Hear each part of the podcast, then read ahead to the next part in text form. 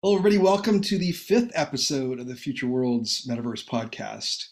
Um, and today we have a very special guest who we just spent about 10 minutes trying to figure our audio out, and it was on my side, so it's completely my fault. But um, joining us today is Lastraum K from Decentraland. And I just want to mention up front also, he's going to appear at Future Worlds 2022 on November 12th um, with us in person in Los Angeles. So if you're interested in, in having a conversation or continuing the conversation with them, um, go to www.futureworlds.co.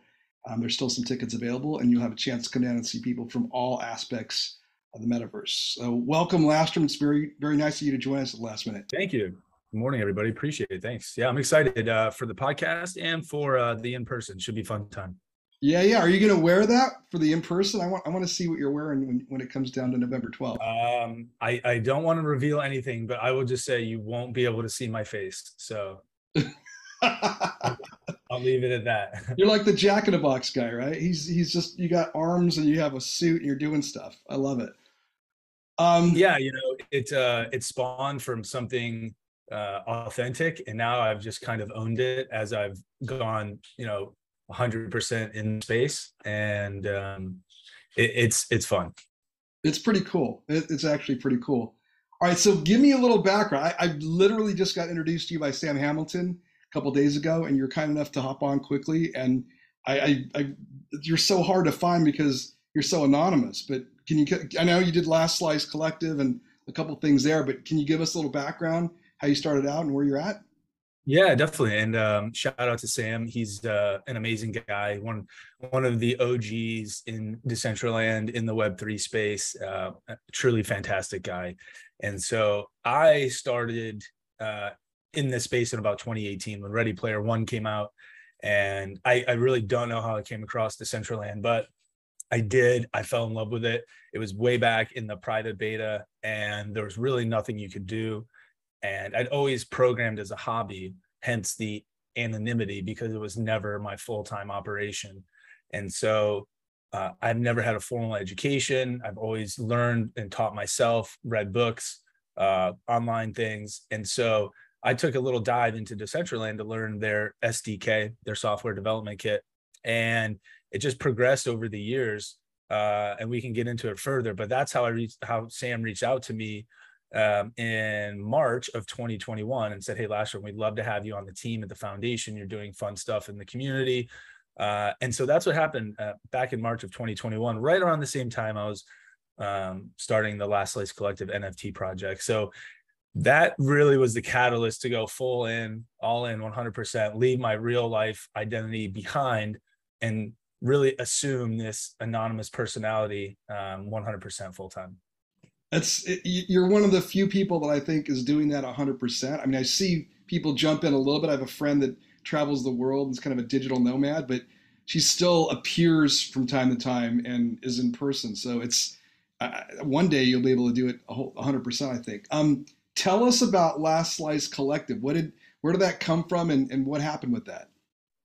Yeah, so I, I think maybe to step back, the whole Last Slice piece um, is um, something I created in 2020, and it was the Domino's Pizza kiosk. And so, what what I want to do, and part of the things that drive me, and I try to tell this to people that I speak with, are creativity and curiosity are what drove me to Decentraland.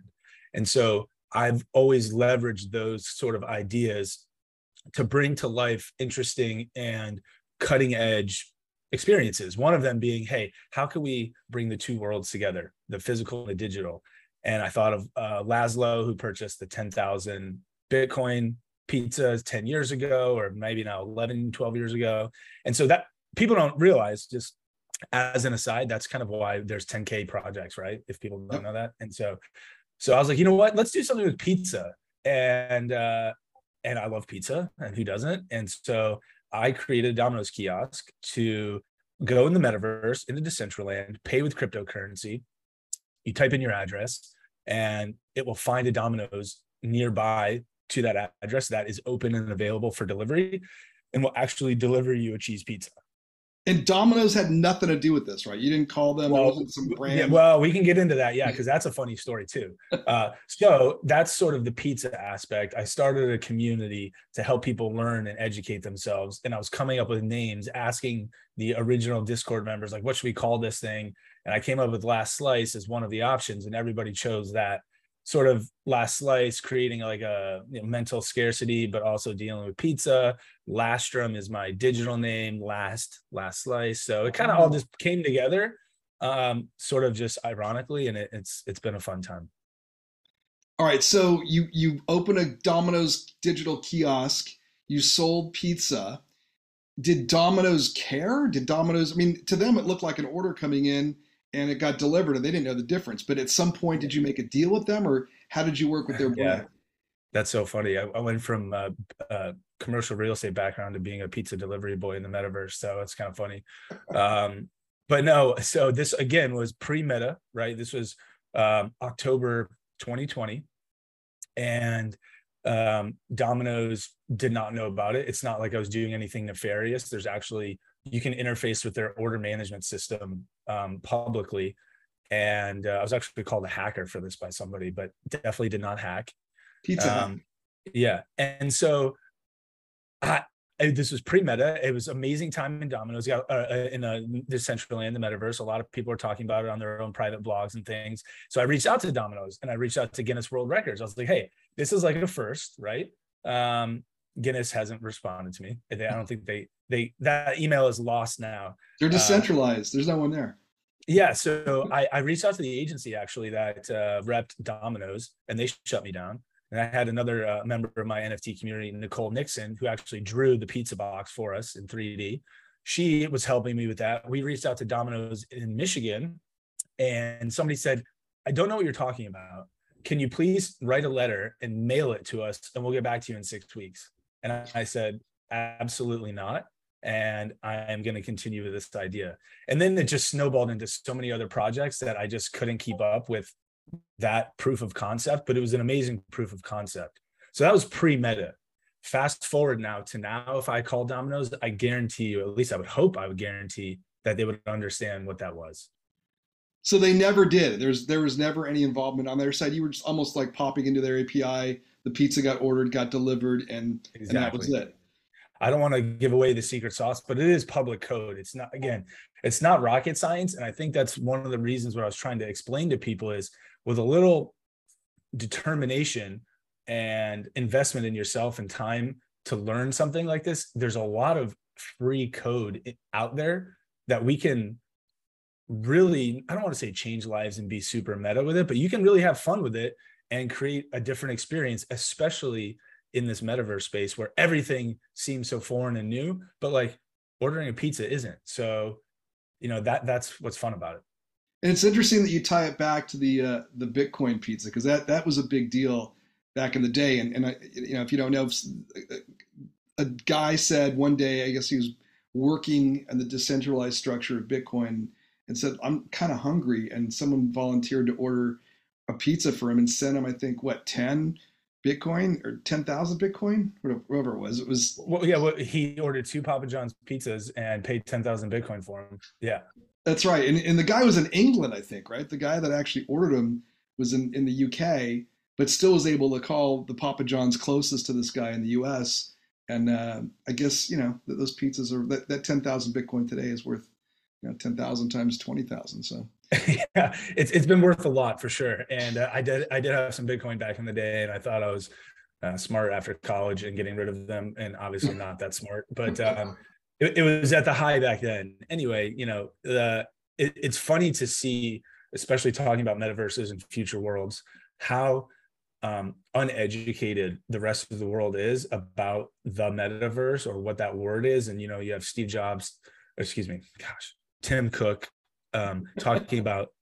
Uh, I, I, saw an. I, you know what I was thinking about is Steve Jobs was holding the phone, like the 2007 phone that was unopened and just sold for like 76,000. That, that popped that, in my yes. head, but yeah. So Tim Cook was like, we can't even define the word metaverse, and then people are all fudding, you know, Facebook, and there's tons of FUD around that, and it's Horizon World. People just don't understand the word metaverse. So creating these types of um, familiar experiences like this, but in a unique way, I think is what's really going to bring again the two worlds together. They don't need to be so separate, and so that's what I'm trying to accomplish. You got such great insight, Lastraum, because I feel the same way. And I, I, was, I'm, I think the second episode of this podcast, I had a conversation with Jeremy Welt, um, who was really early in the digital strategy game on the music side, and then got into doing metaverse stuff for Walmart, um, and then Wave. Uh, I guess VR they call it now, which is basically a live streaming concert thing. But I said it's to me it's like dreaming, right? And I I've I just thought of this and I thought because everybody's like, oh, it's still blocky and it's still 8-bit and it's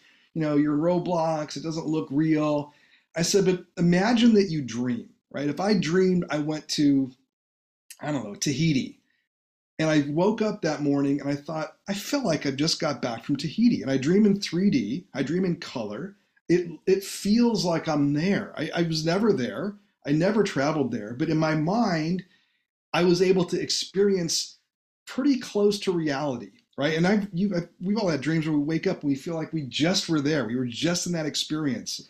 And I think if that becomes what metaverse can be, um, and, and not in all all respects, but in some respects, that's going to drive enough traffic and enough engagement from people around the world that don't live in first world countries, right? Where we we just take this for granted. I got a microphone and a computer and internet and and we're all, you know, it's like, okay, I've been to these places. I don't need to go there in the metaverse, but many, many, many millions and even billions of people haven't had the opportunity to travel or see things or experience things like maybe we have. And opening up those opportunities to me is like the biggest key for this whole thing. If you and, and, and like you said, starting even with a something as simple as pizza delivery, something that everybody can relate to. If that is a way that you can come into this and go, now what? Right? What else can I do here? Because I've seen how this works. How else can I expand upon that? I, I think that's yeah. that's really where this goes.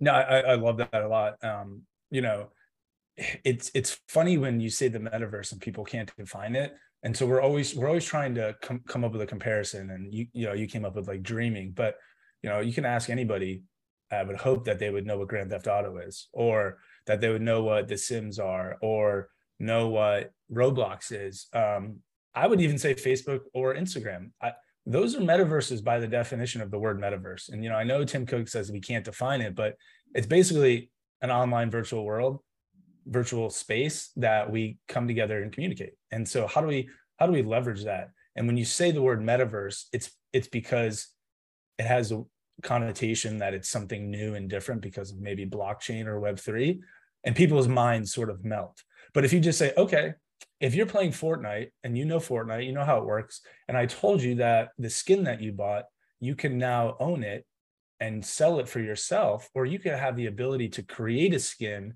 and show it off and then have someone else buy it from you, would you understand that? And they'd say, yeah, I, would probably understand that. And you're like, okay, well, you just defined a Web3 metaverse.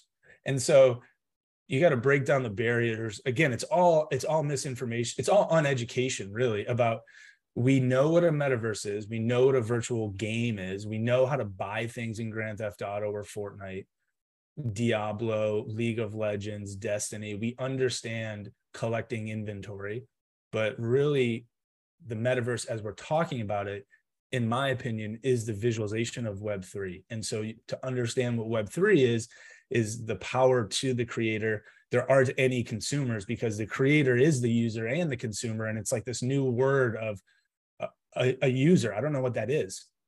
There's so no, many definitions you know I'm users. You. It, like, it, blends right? It, you're you're both consuming and creating almost at the same time. And, and the whole, you know, pay to play and pay to watch and, and you're you're invested and you're earning at the same you're investing and earning at the same time. It's kind of a crazy concept, but that's exactly yeah, how I see it. Yeah, no, and, and last night in my NFT community, we were talking about some of this stuff about the adoption of the metaverse and all of these bad articles about Decentraland specifically not having as many daily active users and how how wrong that was. And just just quickly, if anybody doesn't know, there was an article that said Decentraland had 38 active users, and that was because there was a website that tracks and was outdated, but tracking interactions with a smart contract. And that is really a unfortunate way to look at things. That's like saying, Steve, how active were you today? And I'm going to judge that based on how many times you use your credit card. And that's just totally incorrect. You know, if you went to the park, like if you ask me right now how many people are in Central Park and you said, well, how many people are using their credit card? That would that is the metaphor, the this the equation that they use to count people in the metaverse. And it's just completely wrong. And so we were having this conversation last night about the adoption rate of the metaverse. And I was playing devil's advocate. I was like, well, you know, decentralization versus centralization, who cares?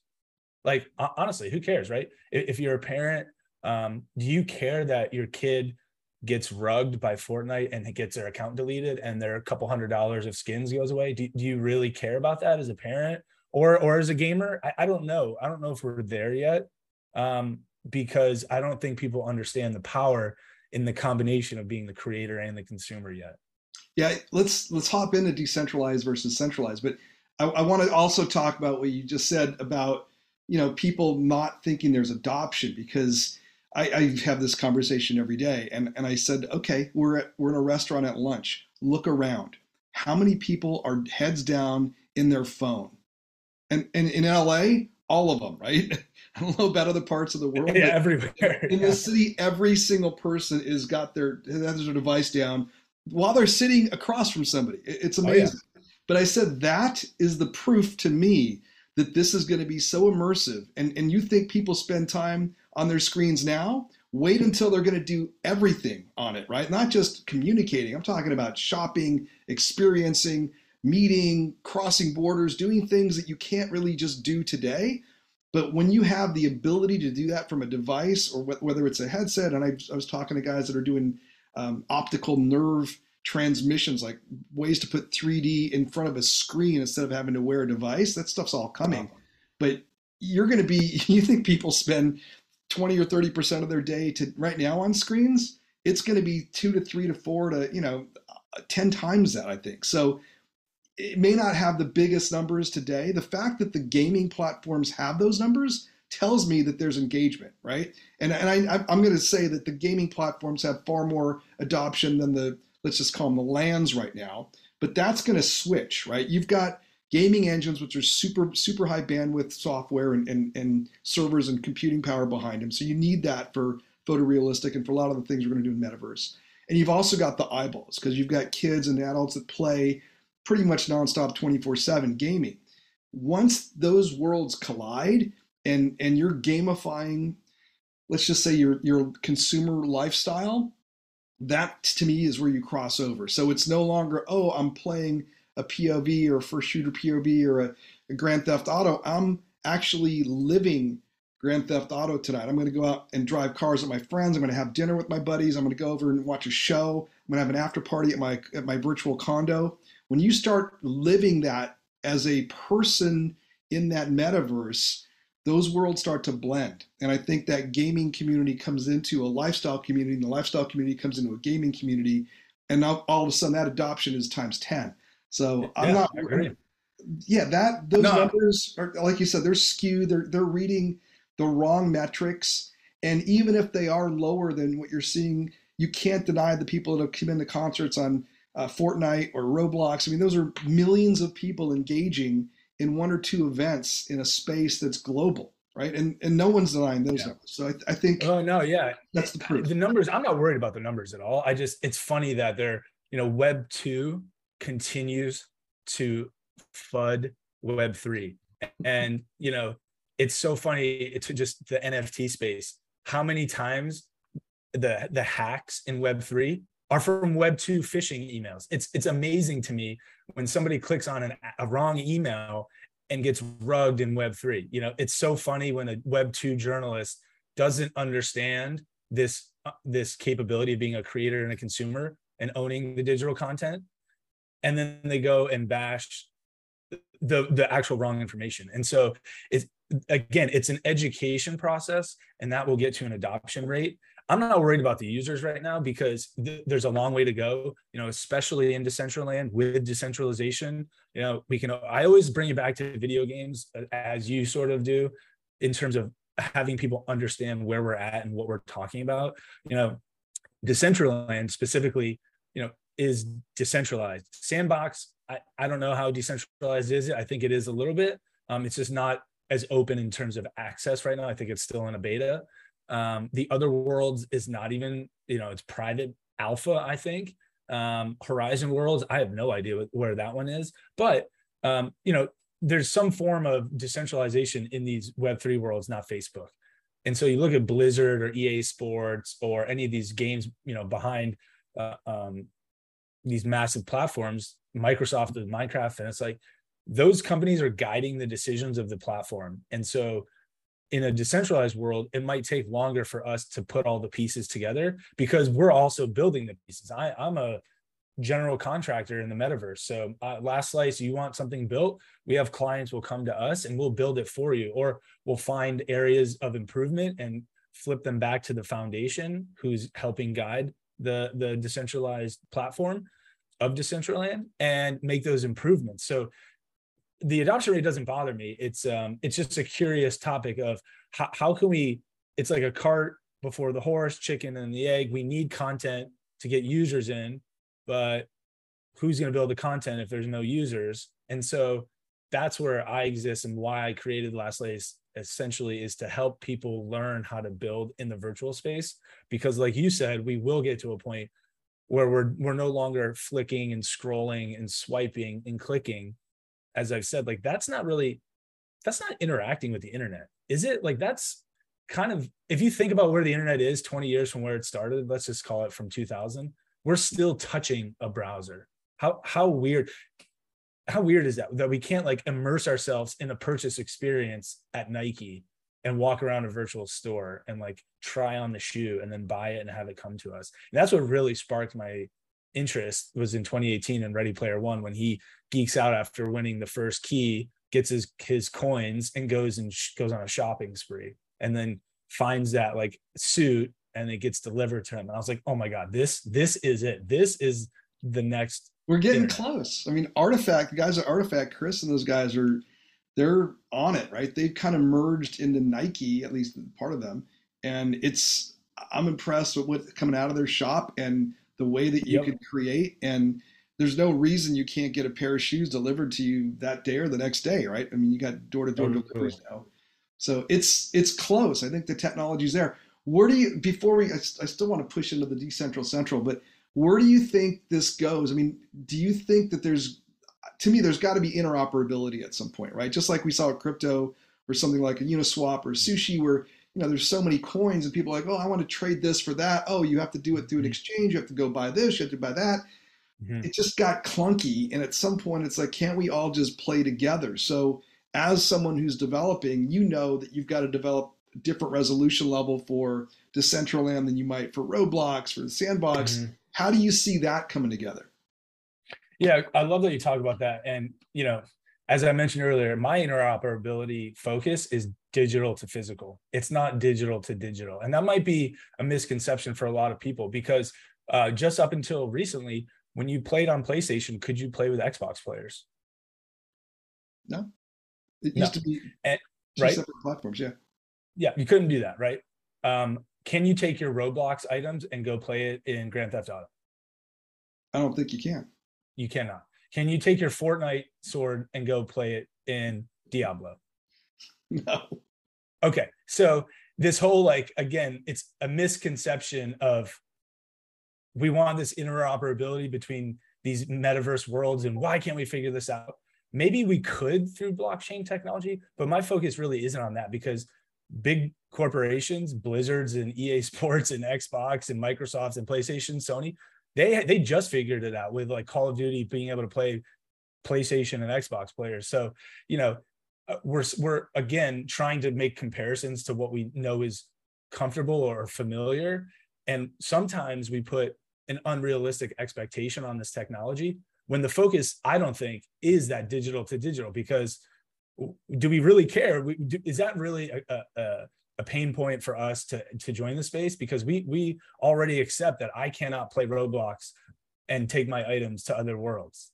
Yeah, but imagine you have, you know, you have a wallet and in your wallet are all your NFTs and say like your your headpiece right there, you know, if you want to use that in a different land, but that land doesn't accommodate it, then you either can't have it there or you have to recreate it there. And isn't that an obstacle? Isn't that some friction? Well, I mean, uh, like to a degree, yes, but I think again, the the focus of tr- building out these different technologies is like, again, iPhone message and Android messaging, you know, and it's like, why can't they both be iMessages, right? That's sort of right. what we're trying to talk about. Yes. And and but, I just but you can hold on, you can get an, an Android message on your iPhone. It's just green. But if imagine if, right, you right. if you couldn't get it at all, which used to be the case, that was like, why would I buy that phone? I can't even yeah, talk yeah. to half the people. Uh, look, I agree, and I'm I'm just trying to make the comparison that even in what we know is familiar, it's hard to have these digital interoperabilities. So putting so much focus on it right now isn't where I'm at because I'll let somebody else try to figure that out, I guess, uh, because it hasn't really been figured out to an extent in our in our current familiar you know circle of technology. So I'm trying to figure out like, hey, how can you how can you be in the digital world? And you and I are um, obviously well we're in LA so it might be a bad example but I have people in Germany and we're playing we're playing at the casino. We're hanging out together on voice chat and I order a pizza to me and he orders a pizza to to himself and we're still hanging out together chatting um, and playing a video game that I'm winning real money on and I am wearing a clothing item like on my face that maybe he created and somebody else saw at the table and wants to buy it right there. So like those are the types of things. And then maybe that purchase comes from Amazon or another e-commerce platform and I get this digital mask like delivered to me in real life. So those are the type of interoperabilities that I get excited for because it just in my mind technically it's like I no one cares about going from Minecraft to Roblox yet. So I don't think anyone cares at least my I don't care to take something from Decentraland to Sandbox yet. But blockchain I, I see that. And, and, and, and from a product standpoint, maybe that's true, but I'm looking at. I mean, we're we're developing some some land concepts as well, but they're they're we want to put them in every land, right? So in in my discussions with designers and developers, it's like okay, but you can't you can't put this same thing in Decentraland that you're building in Meta, right? Totally. like, okay, so I have to build it twice. Like, right. yeah. And that's where the, the friction point is that I see is from a, a, a bigger, if you're trying to build something that's available, it's like, mm-hmm. um, oh, it's like it's like gasoline, right? You don't you don't it's the same gasoline, but there's different gas stations.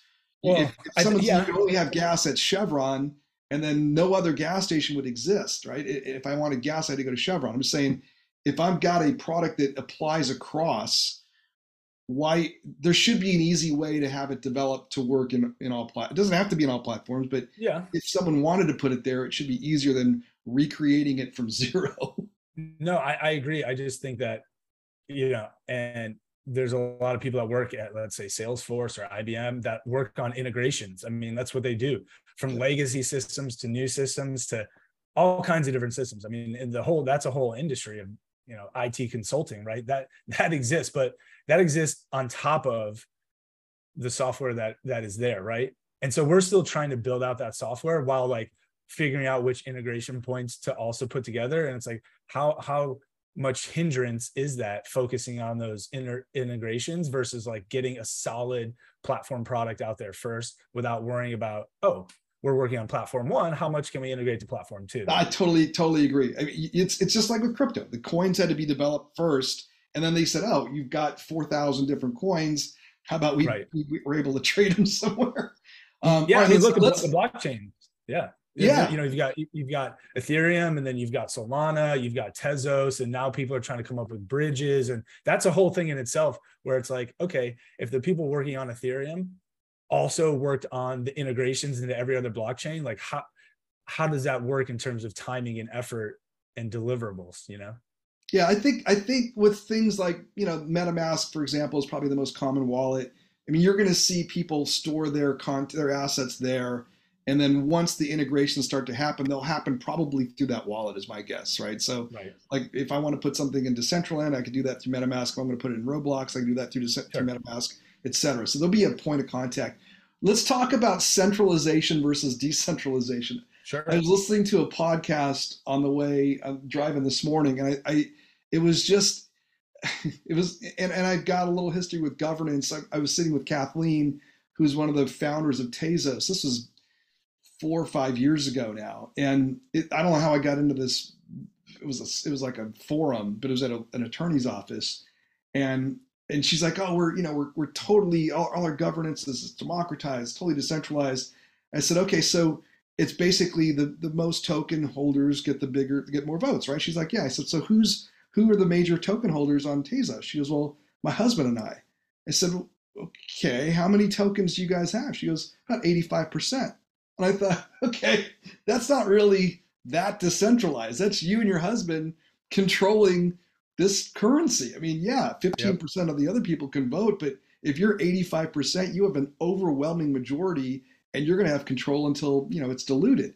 So tell me, I mean, and I, you know, I've got different thoughts on it, but Decentraland to me, there's a foundation, right? There's a foundation that provides governance. And then you can stake into that, I'm assuming. Um, is that how you guys operate or how, how do you guys structure that? Yeah, so the foundation is uh, a core team that is working on the focus of the platform and building out this decentralized protocol and experience. And then there's the DAO that is a separate entity that handles the governance and the voting system, the VP, all of that stuff, and then integrating the proposals that are made and voted on and approved and passed you know might require some effort from the foundation to implement right? Um, you know if if we all voted on a say hey we want vr right which which was a proposal and it got passed i believe and so you know working with the platform team on how whoever's going to build that vr client um, to integrate into the current system because it is open source. Decentraland is open source. It's all free. Um, you don't have to sign up for a yearly subscription to be a developer or to do pull requests on GitHub and check out the code and submit bugs and, and other topics and improvements. So uh, it's a really unique platform. So there are two separate things. There is a huge governance piece with the DAO and, and the users of the platform and holders of Mana having a vested interest into uh, decision making in the platform.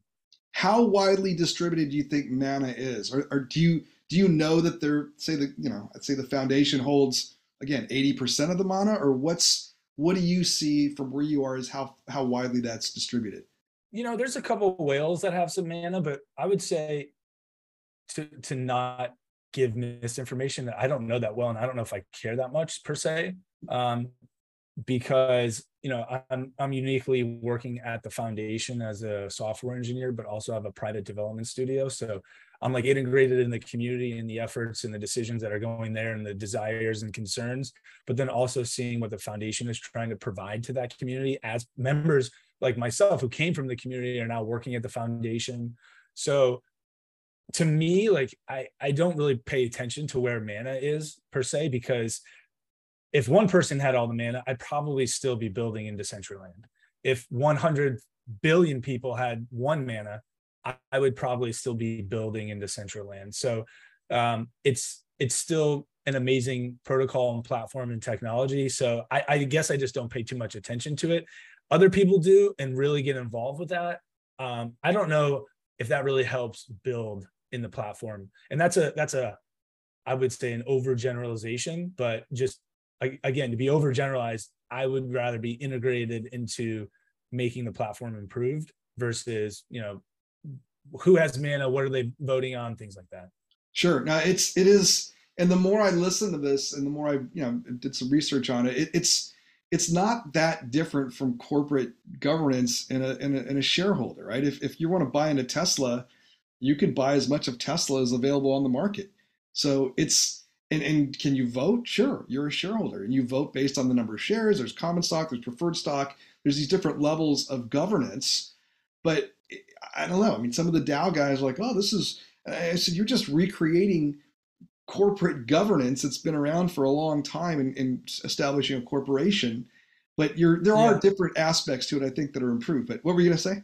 No, no, yeah, you, to a degree, yes. But I feel like a DAO can move in more nimble ways than a bigger corporation where um, you know as being decentralized and open sourced uh, you and i can come up with a wacky proposal if we want to.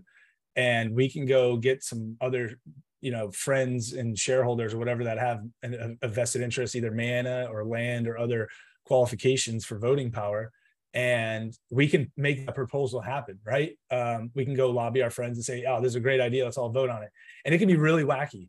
Um, i don't know how much that would go over or how quickly that would be approved from a board of directors or or something like that right? Uh, like huh i want to buy twitter. Maybe i want to buy twitter today. Yeah. Yeah yeah. I mean right? So that, i think it gets back to the whole you know amazing capability we have in web3 and visualizing that with these metaverse platforms and taking shared interests differences combining it through a dao and voting system and then being able to sort of rapidly implement those visions or those proposals or those wants and desires pretty quickly. I mean, th- there's not a lot of red tape, I would say. Some people might disagree with that, but I personally feel like there's way less red tape. I think you hit it on the nail. I mean, that, that's exactly right.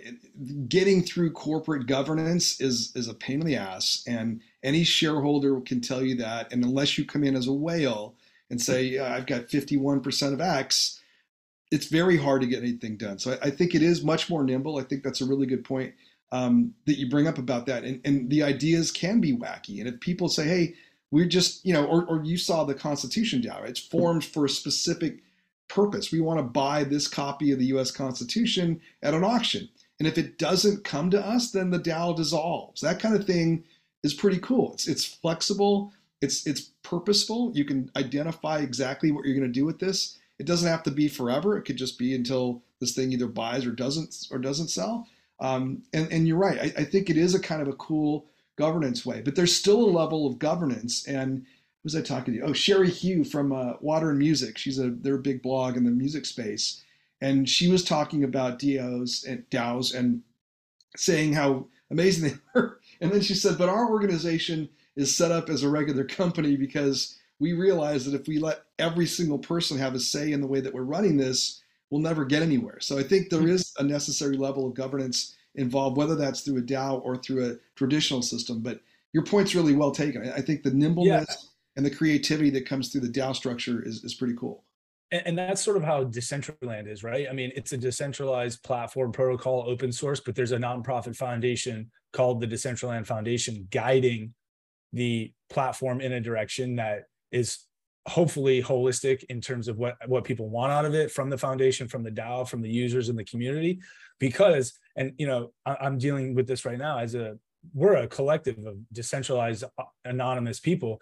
If you don't have a, a core team that is trusted to like guide a principle you'll paralysis by analysis you'll get nowhere fast right? I mean and and i think it, it's sort of it goes back to the blizzards and the ea sports and this adoption rate and people you know specifically with decentraland or sandbox ask why aren't the graph better? Why can't we do this? You know and it's like well we don't have billions of dollars that a central company is pouring into one iteration of a video game you know call of duty modern warfare 2 and then they're going to go sell that to consumers for $60 a pop make hundreds of millions of dollars reinvest that into the centralized company right? And so that's like the high level that's triple a's. Then you get indie studios who have less of a budget but still centralized vision. And then you get down to like the decentralized protocol where you and i could come up with something wacky and see it integrated and we have less of a budget and we still have the same again unrealistic expectation. And that's what i i think my biggest thing with people is these unrealistic expectations through comparison of familiarity. And everybody's always comparing it to roblox and all this stuff but we we unjustly expect the same results. And i just don't think we're there yet to hit those expectations. So we have to tamper those down. We have to realize where we're at with the technology understand that in the long term the protocol of decentralization has massive benefits but in the short term you know you lose a lot of that sort of focus.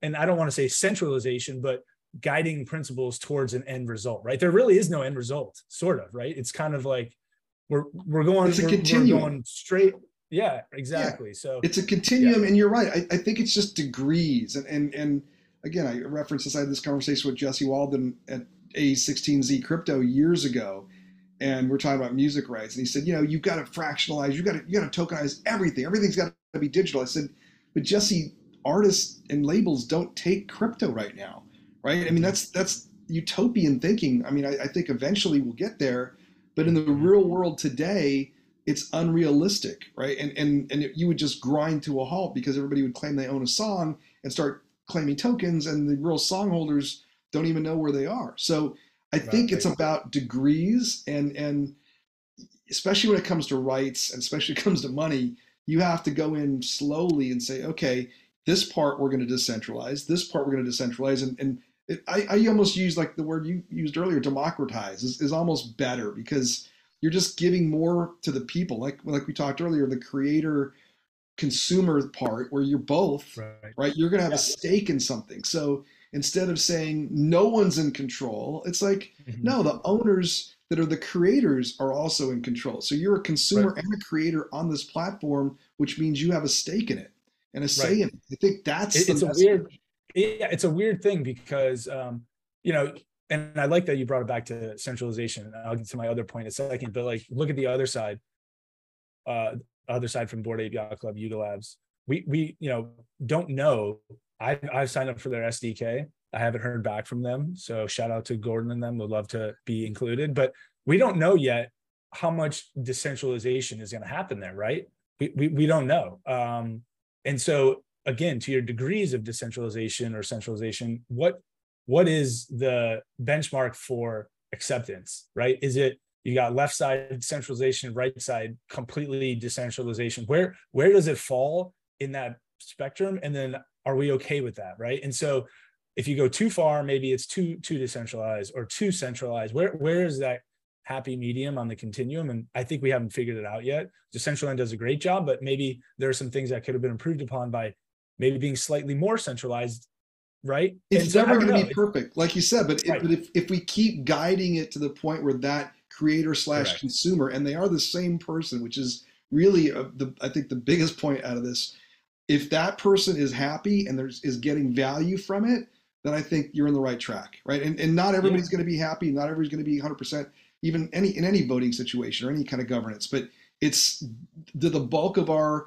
user stakers, creators, owners have a vested interest and want to keep pushing this forward, right? Is it on the right path for them? Right. yeah, I right. it's hard. It's it's hard for bigger brands to figure that out because, you know, and I'm not a marketer, so I don't know all of the the terms and metrics, but you can be a consumer, meaning you buy products. You can also be an investor, meaning you invest in that company, but you can't really be a creator for that company per se. And so it's a weird mashup of like who are you, right? Like you're you're a creator, you're a consumer, and you're an investor by the token or whatever or the land. It's like what does that make you in the space? And I think it's super powerful. Um, and again, that's why I, I, continue to stay in the space and I left a, a, an actual tangible real estate career in the real world for something very, I don't want to say intangible, but you know, virtual real estate, let's say.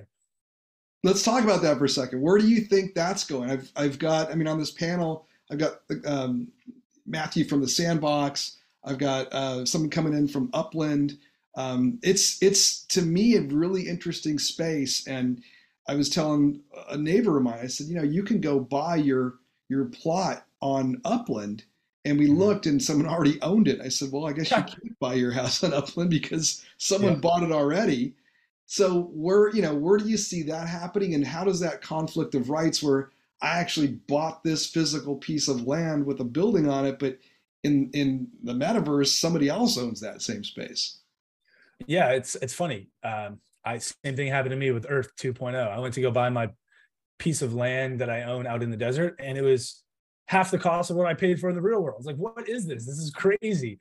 Um, and so somebody somebody had owned it and was trying to flip it. Um, I think it's a unique situation, and it kind of gets back to visualizing Web3 and how we can augment and complement, not replace uh, reality. And so if you have a piece of land, how, as you, again, the creator, the consumer, and the user, what do you want to do with that? You, you have the ability to create whatever you want. You know, there's no fall damage, there's no death, there's no destruction.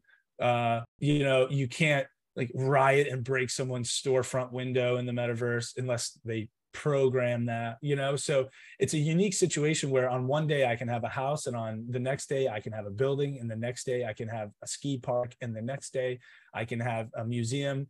It really opens the mind of creativity for yourself or for a brand of what you want to in you know i would say integrate interact with a creator, a consumer, a user. So it's really the world is sort of your oyster, whether you're in Sandbox or Decentraland or Upland. These virtual spaces give us the ability to push beyond the limits of gravity, city planning, building codes, things like that, where you can have an inverted house and that's kind of cool. Or you can go super far out, or you can be more realistic and have a replicated building uh, in the space. And so people just understand the creative part is there for us to take um, we can come up with some really really amazing experiences. It's interesting you got a commercial real estate background. I heard some of that coming out when you're talking about property destruction mm-hmm. and, and, insurance. Um, i mean there's going to be a whole host of cottage industries that pop up around these platforms right? Someone to help you design build insure. I mean i, I don't, I don't know where this ends. Well it's funny. Yeah I, am I'm, I'm working with an agency right now at Last Slice, and they, you know, um, I won't name the name or the project we're working on. We're still NDA under NDA. We're going to launch in a couple weeks, but you know, we're going through our insurance policies as a business at Last Slice, and we had workers' comp, we had auto insurance. You know, we had all of these insurance policy requirements from the agency, and I'm like, guys, there's no auto there's no autos in the metaverse. There's no workers comp in the metaverse. You know, no one's going to slip and fall at your build and file a claim. Um, no one's going to come in and damage or defame or destruct your building that we're building for you in the metaverse. So, you know, there's no taxes either. There's no, there's so much not there that it allows us to create so much more. And it's very interesting. And again, getting to like guiding the platform. Should we have taxes on land? Should we have is there is there an insurance component and how does that work with blockchain and provenance and things like that right? You know coming from real commercial real estate background if anyone owns a home or is trying to buy a home understands title and the chain of title. You can go back and unfortunately it's super archaic. It's in books on pages in a city hall city uh planning. County clerk's office go, yeah. The clerk yeah you can go and look and see who has owned your piece of land back to the beginning of it being given from the government or wherever, right? Like that's that that's what we're built on as a country. But why can't we just replicate that as a blockchain? That that is literally a blockchain, right? That yeah. that is a blockchain. You can't go back and you can't edit who owned it before you, and nope. you can prove who owned it before you, and you can get all the information about that, and then now you own it, and no one can take that from you. So to a degree, right? With blockchain, it is definitely no one can take that from you unless they hack you. So there are things that feel right with just the, the example of real estate but then it's like okay as we're creating these worlds do we allow for these insurance companies to come in and create all of these undue insurance policies and requirements that sort of again create that red tape and bureaucracy which puts the creator consumer sort of user apart from whatever they're interacting with right? Because that's why we all want to just be a part of the space is to engage with something I've created or you have created um, in an interesting way. And we don't care if uh, you have insurance on your space or if you pay tax for your land or not, or you've got back taxes or, you know, it's just, it's very interesting. Um, and to see these real world ideas try to come into the metaverse and you're just like, wait a second, that doesn't make sense. You don't need earthquake insurance in the metaverse.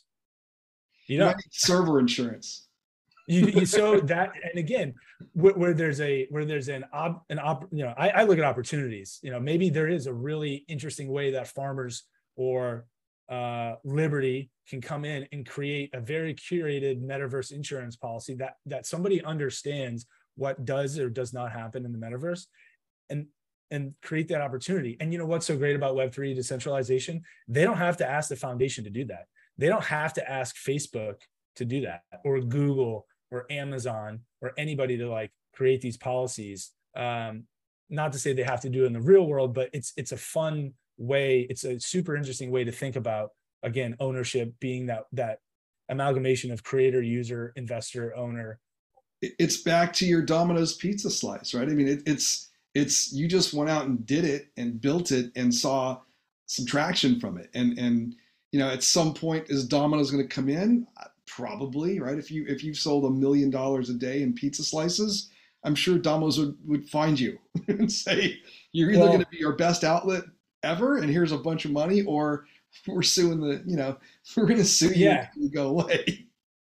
Well, so here's the thing, which is interesting. Um, there's publicly available code, right? And you know, maybe I'm exposing myself here, and this is why I haven't launched it for uh, the masses in case they do try to sue me. But the order actually goes, and the payment goes to the Domino's store, the franchise, right? So sure. what's interesting is the franchise is receiving the order but paying the franchise fee. So I'm like a franchise of the franchise. You're like an affiliate. Of. You're an, you're you're a sales an affiliate, right? You can't exactly. hurt them. It's just I could see them going, wow, we don't want our name. But why wouldn't they, right? If I'm Domino's and I'm thinking ahead, I go, you know what? I'm going to ask this guy to build 10 more of these because I've yeah. seen what he's done with one and I know it's successful. Let's let's make him our digital franchisor.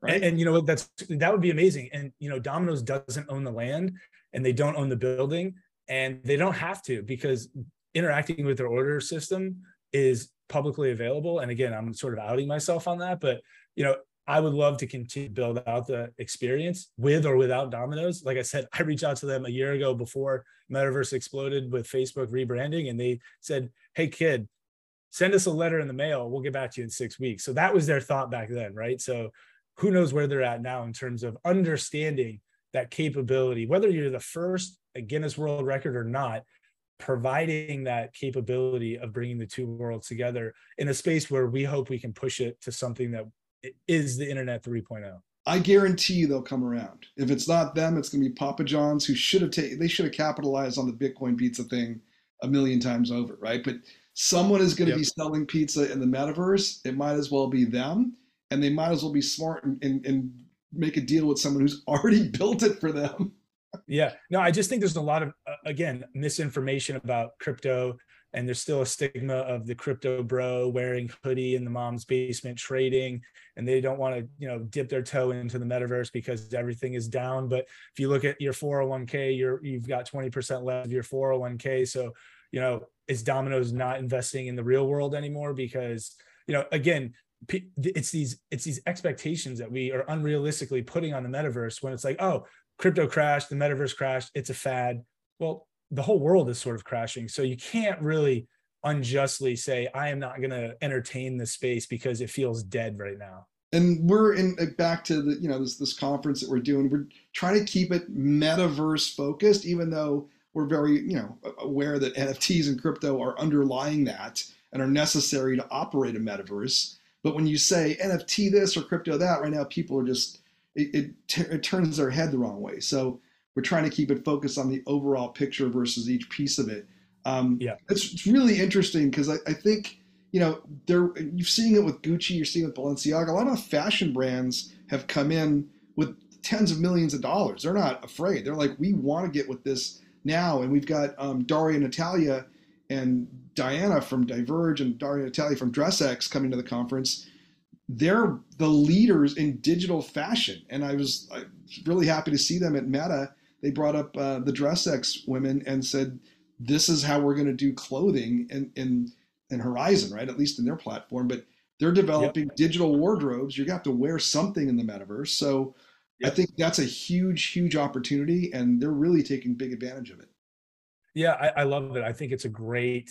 Um, I don't want to say low hanging fruit, but fashion. Everybody likes fashion, right? Everybody likes clothing. I don't care if you say no. I hate everything in the world you're still wearing clothes. So, you know, that that is a great transition into the digital space. Um, and and I love what they're doing, and hopefully they can have that again interoperability between digital and physical. Um, and that gets back to the whole pizza thing and creating these types of experiences that um, are unique. The sense of maybe DressX, and this is where again I have no formal education. I got experience learning the documentation, bringing people together. And now we have clients like Samsung and Snapple and Playboy and other big name brands that we can't talk about yet that want to hire us as experts in the space to create engaging, immersive opportunities. And so if anything, Last Slice, at least what I want it to be, is the true example of what can be accomplished in Web3. We have a person who's a wildlife photographer. Okay. He is now creating quests storylines in the metaverse. Um, and he he it was just be, by being in our community. Who knows if in a few years that person goes and becomes a creative director at a gaming studio or we have wearable creators who knows if they go and become a digital fashion icon at DressX or Balenciaga or something. That's what Web3 does. It has the power to highlight somebody's creativity. And that's what I am trying to highlight through Last Slice is there's we we don't have a corporate structure. It's like, hey, we get a project from Samsung. If anybody that has a skill set, here's the opportunity, raise your hand, and we're all gonna cobble together in a private Discord channel of Last Slice, and we're gonna work on that decentralized anonymous and work together and make it happen.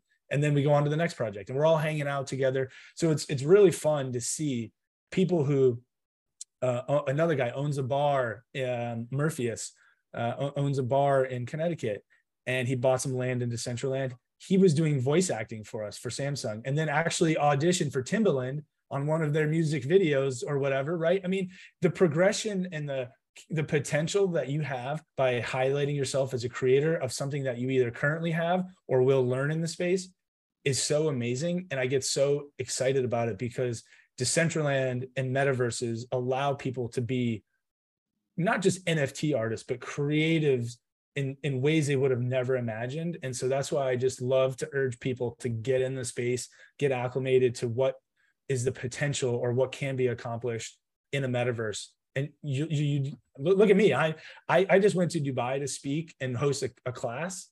I've never been to Dubai. It's a bucket list. And I spent 48 hours in Dubai and it took me 32 hours to fly round trip.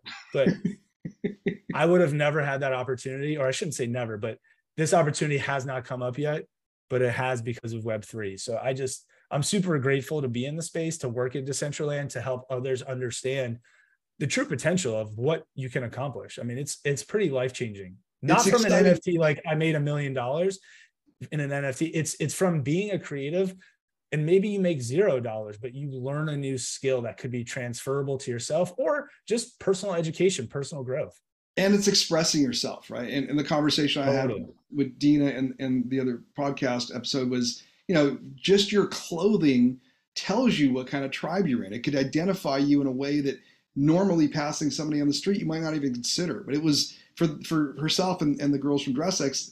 She explained they all met at Mercedes-Benz Fashion Week in Ukraine, Kiev, and it was almost a protest against what was going on in hmm. Crimea back then, right? It was it was a political statement to be at that event and to wear certain clothing. And now, you know, you can identify with the tribe just by walking in. And with smart contracts, you can use that piece of wearable as a ticket or access point. And there's so many so many potentials it is a super exciting spot. And I think, you know, we're at the very beginning of it. Um, the opportunities, like you said, for anybody to pop in and start learning quickly and building and creating because everybody's got a talent somewhere. And like you said, it, it, the the friction points are low. And I was talking about this with, with the fashion folks as well. There's no more, you know, I got to buy 10,000 units of this or have it cut or have it shipped or have it inventoried. You can build a one piece digital item and if it's popular, you can replicate it almost for free. Oh, yeah. It's, yeah, Decentraland, you know, people again, everything is free. Blender, the 3D modeling software, it's all free. So are you going to invest your the time and effort in yourself in a cliche way to go learn how to do that? And it does cost money, but it only costs $150 to submit a digital item. And you could sell 10,000 of those for for one dollar, right? Or yep. you know, so it, it's a, a, low, low, low barrier friction to entry, friction in terms of monetary. You still got to learn how to use the software, but it, it definitely is empowering people. Um, another guy, Rustan, in my NFT community. Uh, I love highlighting these people because they're so amazing, and we we we have met some of each other in person and they've seen my face, but a lot of us are just anonymous, and we're so cool with each other. And that's what's so fun is we just accept people for their expressions of, of who they are. He's a body painter. He he paints in the real world. That's what he does but he was talking to somebody and he was like, yeah, they told me they just made three grand like um, selling something in the real world like you know and it took him a week or so and rusan goes i just made $1500 in a day selling a digital wearable and you know that might not be the uh, average use case for most people, but he has really immersed himself into that technology and expressing his creative side through digital wearables. Uh, and he's making money doing it. It's fabulous, right? And maybe, and and he's one of the guys. If he wasn't making money, he just loves to be creative and do it for fun. So uh, it's. I think I just met him actually. Is he? It's Peter or Paul? I think it's Peter Russan, right? I will not confirm either of those names because I will leave that to him. Um, but okay. yeah, Russan is really amazing. He's a well. This guy is a body painter extraordinaire, and he may be on our artist panel. Just just so you know, and, and that's yeah. I, I I made that recommendation uh, to Mariana to have him on there uh, oh, because oh, cool. he's amazing. Yeah, I mean, what's funny is we were talking and he showed me a YouTube video of him like he wanted to show off his new artwork or something in Last Slice Discord. And I went to, I was like, Rustan, you have 140,000 subscribers on YouTube. I was like, dude, you are a mega celebrity. He's like, do you not research the people that join your community? I was like, no, man, I just like hang out with you guys. I don't, I don't know your background, but like, wow. So I always call him the celebrity in our group. He's so humble. He's so amazing. He would be great uh, to have on the panel to get his insight again from just like picking st- stuff up you know he didn't know how to create wearables he bought land to figure out how he could express himself through his body painting and now he's making a lot of money doing wearable creation so i think his his uh, point of view would be super helpful to have i'll i'll, I'll have him on and we'll see him there. Um, all right this is a great hour man. I could talk to you for like another three days but let's just one more time plug that you're going to be on our future worlds 2022 conference. It's in person. It's in los angeles on november 12th you can go to www.futureworlds.co um, Lastraum will be there. Guys from the Sandbox will be there. Guys from Upland, or a woman from Upland, I think, um, as well as hopefully Rostron and other folks that are really on the edge of building stuff that's super creative, super forward thinking. Um, I want to thank you again for taking the time to hop on today, and Appreciate I look forward to seeing you in a few weeks. Yeah thank you for the time. It was a pleasure. I, I love doing this. I love talking about it. You, yeah, you know i can't wait to meet you in person. I will have a uh, some form of a mask on so i love to use that as an icebreaker for the the engagement. And uh, i'm super stoked for the panel and the in world uh, conference. It's gonna be great. Good stuff man i'm gonna stop this. Right, i appreciate care. it again. We'll talk soon. Thanks Lastraum cheers. Cheers